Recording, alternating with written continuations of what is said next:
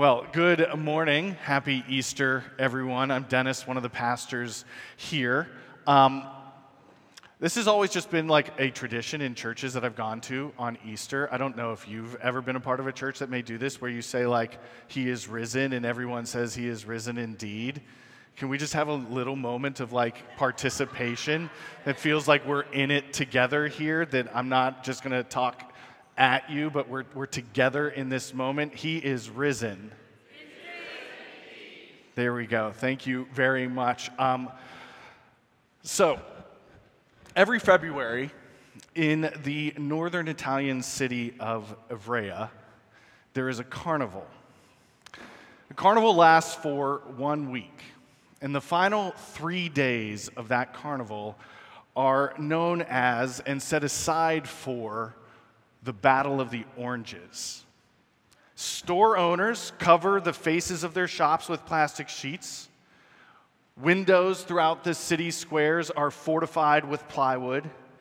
And in several piazzas, which is an Italian word for an open square, think market square in downtown, eight foot tall walls of crates are constructed.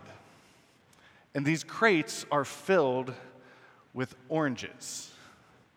Every year throughout the three day Battle of the Oranges, nearly 8,000 people who live in the city of Ivrea break into nine different teams. And over the course of the three days of the Battle of the Oranges, they hurl approximately 900 tons of oranges at each other. While 8,000 people are throwing oranges at each other, Thousands more people are watching and participating. It's considered to be the largest food fight in all of Italy. But it's also more than a food fight. It's also the way, the city's way of remembering and retelling its history. In the 13th century, Ivrea was controlled by an evil marquis a marquis that oppressed the people and controlled the land and exploited the people and their labor and their resource. He went to great lengths to demonstrate to the people that everything in the region belonged to him, going so far as to kidnapping women on the night of their wedding and then returning them to their soon to be husbands is a way of reminding the wife and the husband you can go ahead and get married, but I'm in control of your life at all times. Now, this Battle of the Oranges, it's, it's a mix of history and a little bit of legend. And the legend goes like this that in the 13th century, a young woman was kidnapped on the night of her wedding named Violetta. And she fought back against the evil and oppressive Marquis. And she ultimately killed the Marquis, ending his oppressive and exploitative reign of evil over all of these people. And the townspeople, so inspired by Violetta, they rise up against the Marquis's forces. And over the course of the next three days, the townspeople drive the Marquis's forces out of the region of Ivrea. And in doing so, they secure their own liberation. They rise up and find freedom from exploitation and oppression and darkness and evil. The Battle of the Oranges over the course of three days, 8,000 people from the city break into nine different teams and play the role of the townspeople. Hundreds of people dress up like medieval soldiers and they are carted around the city in chariots. And they ride into these piazzas where these teams of people are waiting for them with their baskets of oranges and they throw these oranges at these people playing the role of the Marquis's forces as a way of reenacting and remembering and retelling their story of liberation. One of the nine teams is known as the Revolutionaries. And on the night before the Battle of the Oranges begins, the revolutionaries gather in their designated town square. They have a large communal dinner. Thousands of people gathered together in this one space. And on the buildings that surround the town square, where all of these folks are gathered, they hang banners. And on every one of the banners is the exact same quote. It reads In the heart of the battle, we are never alone. Isn't that something we long for? to know. To really know that in the heart of whatever battle we might be facing, that we are not facing it alone. And yet, the reality for so many of us as we bring ourselves to a day like Easter is that we feel like we've been abandoned. We feel like we've been forgotten. Newspapers report on the epidemic of loneliness that exists in our country. People feel isolated. And even though things are hard, even though things feel dark and heavy, even though we're not always sure that we're going to make it through, even though it feels that we are hard pressed on every side, I think we all cling to the hope that even as the battle rages all around us, even as it feels like we might be overtaken or overwhelmed by everything that we are facing, we hope that we're not alone in the fight, that we're being carried, that our victor is near. We want to believe it, but is it true?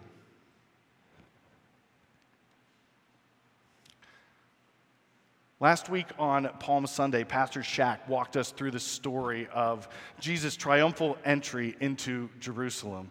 Palm Sunday is the first day of the week of the year that the church traditionally refers to as Holy Week, the week that leads into Easter, where we remember and retell Jesus' death and resurrection.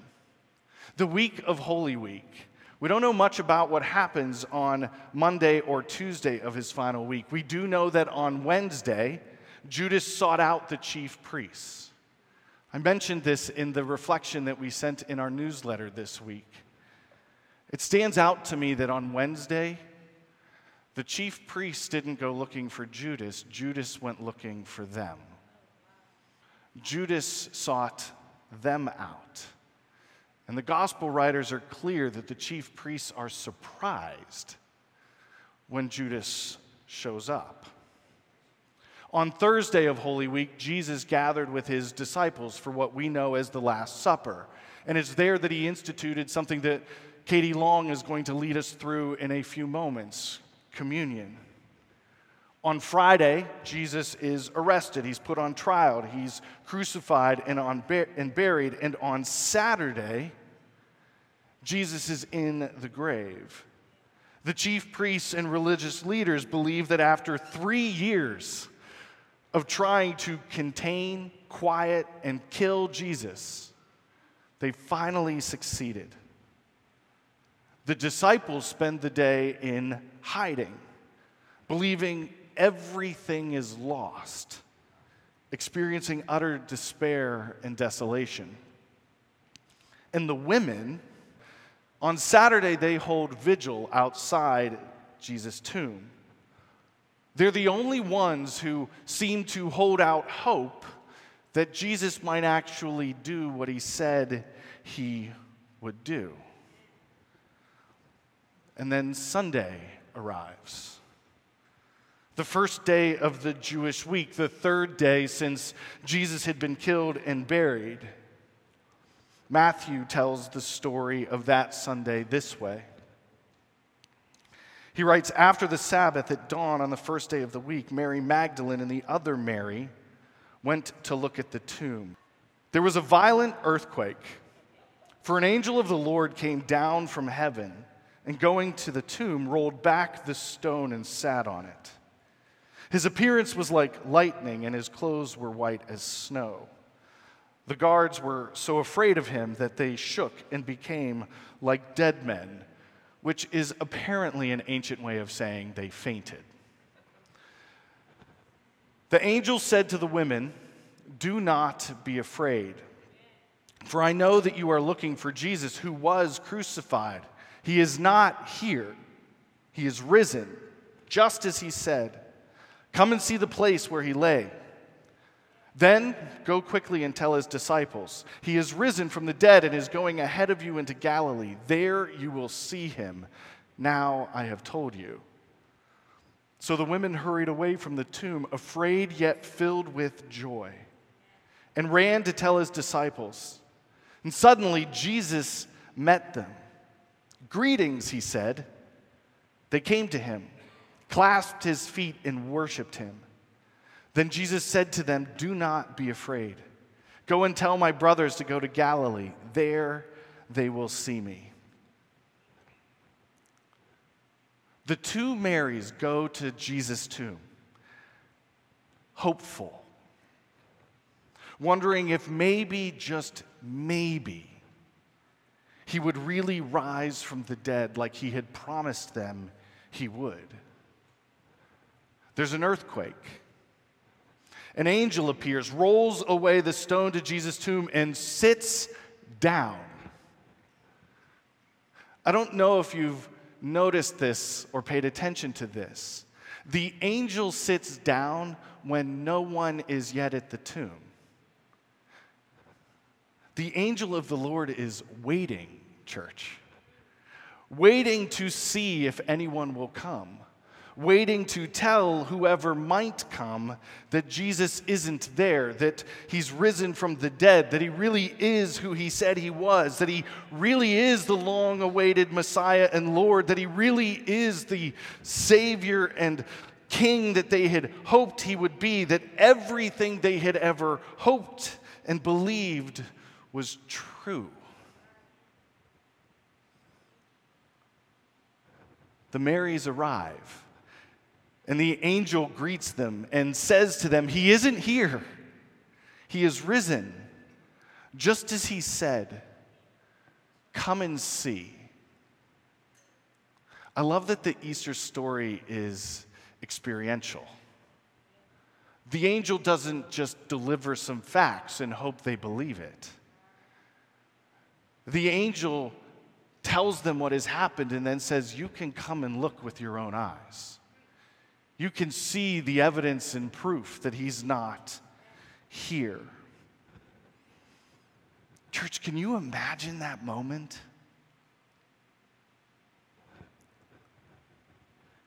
Can you imagine what the Marys felt? To see an angel and have him say, He's risen, He's not here, just look. And then in their excitement and in their joy, Matthew tells us they hurry away from the tomb to go and tell the other disciples who are not there. And as they're on their way to tell the disciples, Jesus meets them. He meets them. And he says to them, Do not be afraid.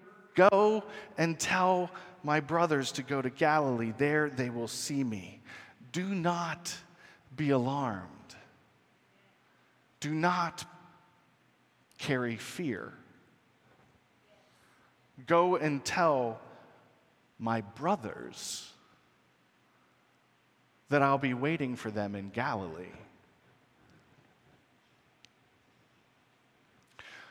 Mark, in his gospel, he tells us this about that moment where Mary goes to find the disciples. He records it this way Mary Magdalene went and told those who had been with him, the disciples, and who were mourning and weeping. They were mourning and weeping. The women go to the tomb, and the men are mourning and weeping when they, Jesus' brothers, heard that Jesus was alive and that she had seen him, they did not believe it. The disciples, it seems, believed Jesus was just another failed messianic pretender who clashed with the Roman Empire and lost the battle. In Deuteronomy, Moses makes it pretty clear people who die on trees, like Jesus did, are either traitors or blasphemers. God's true Messiah doesn't die on a cross. It's as though the crucifixion becomes an obstacle that the disciples' faith cannot scale. And so when Mary arrives with the good news of Jesus' resurrection, she finds people who had lost all hope, who believed the world had won, that the kingdom of God, if it was even real, was not big enough or strong enough to overcome the power of the empire, that darkness prevailed and the battle was over.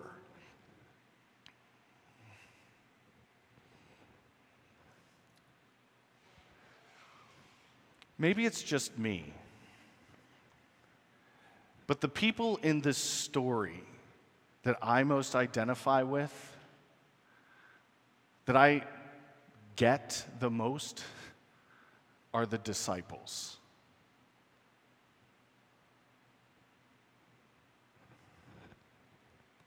There are days where hope in Jesus feels almost futile, where my own darkness and struggle feels like it's too much to overcome, where the brokenness in my own personal relationships feels irreparable. Where I have absolutely no idea how to parent my children to grow up to be functional adults, let alone good people.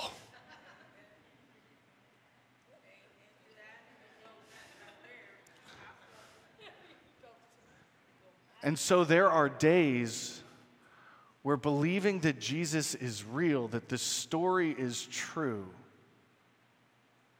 there are days that that feels really hard.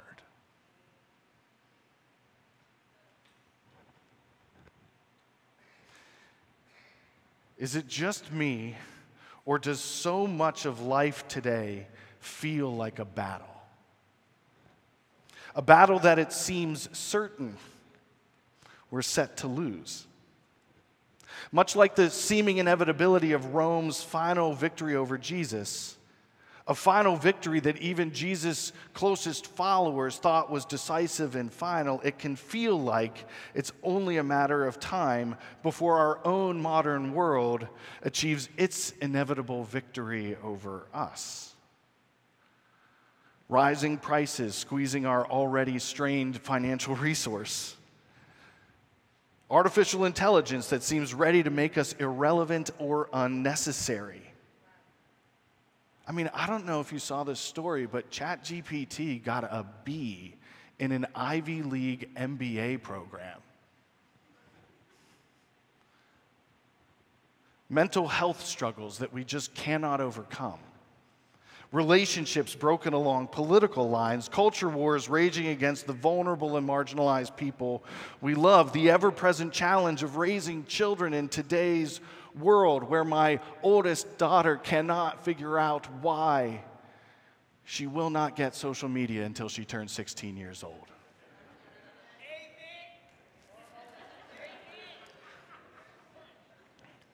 I tell her it's because her mother is a pediatrician. But that I'm pulling for her.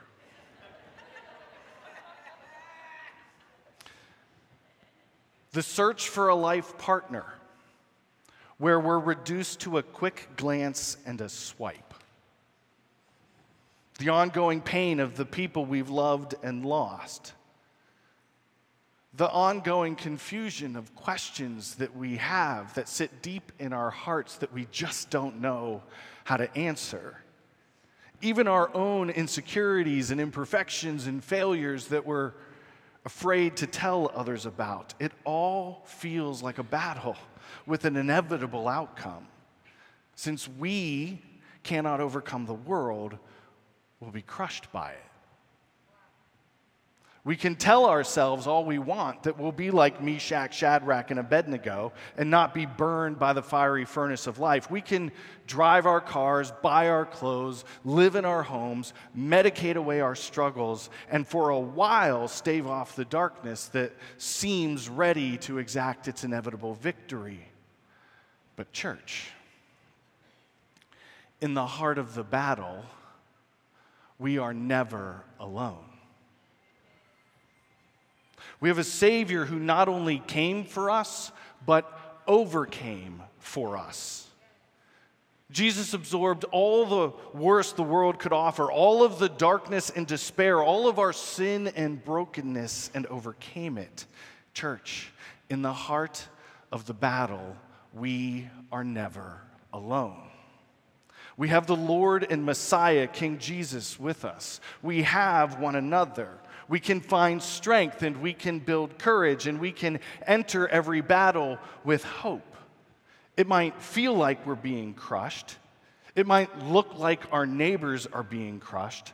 It might feel like the world's final victory is all but inevitable, but the world's seeming victory in light of Jesus' resurrection is all a mirage. The world isn't going to win we aren't going to be crushed because in the heart of the battle, we are never alone.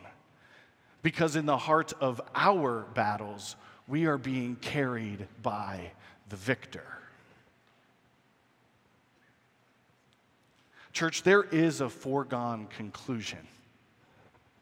There is an inevitable outcome. And foundational to our faith, it's this Jesus wins. It always was this way, it always will be this way. Jesus wins. Easter is our way of remembering our history.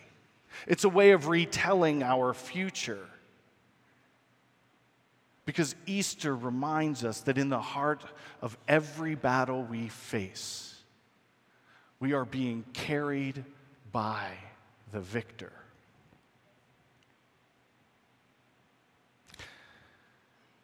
Now, I'm not sharing this with you in some triumphalist sort of way. I don't mean that because Jesus rose from the dead, the moment we leave here, every hard aspect of our lives is all of a sudden going to become sunshine and rainbows.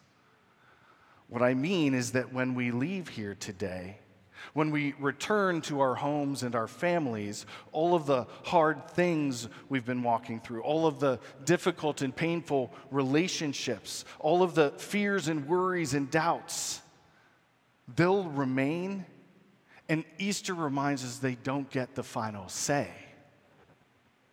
Jesus does. Easter reminds us that Paul's words, recorded in the New Testament, are true.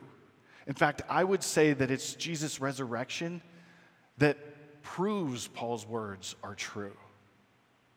Paul writes in 2 Corinthians, We are hard pressed on every side but not crushed, perplexed, but not in despair, persecuted, but not abandoned, struck down, but not destroyed, because of Jesus' victory over the cross.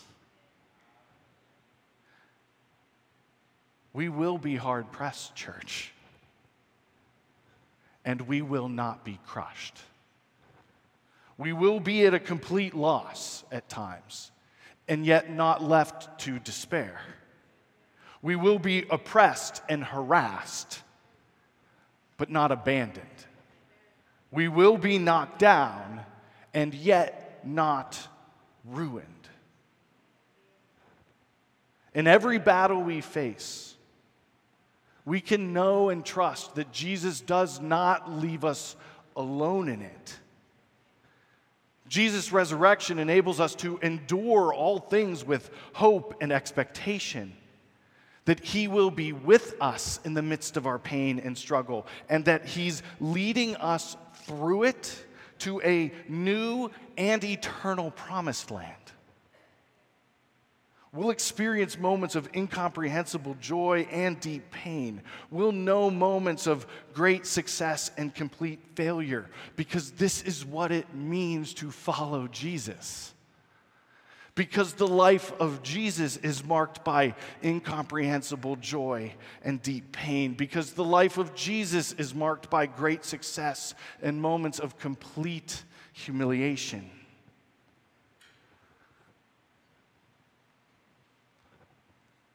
In light of the resurrection, we get to face and endure everything knowing there is a foregone conclusion.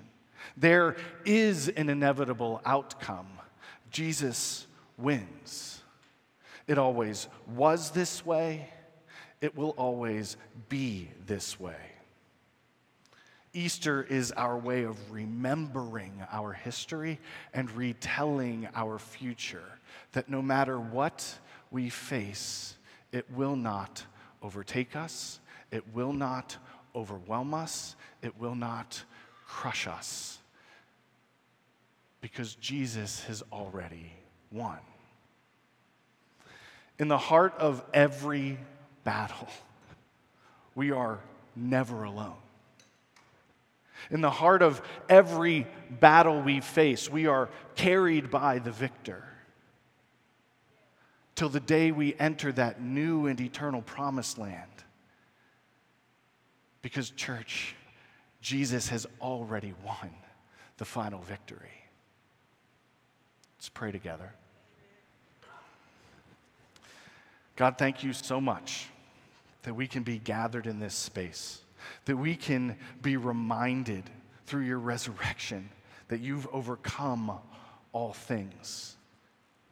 And that as we follow after you, we follow after you with the promise and assurance that you're with us, that we will not be crushed, and that there is victory. Father, thank you for this moment, this historical moment where Jesus rose from the dead. Father, our faith hinges on this reality. So, Father, thank you for this reality that Jesus rose and that he is alive and at work in and through us in this world. Father, we love you. I pray in Jesus' name. Amen. We're going to participate in communion, and Katie Long is going to lead us through that moment.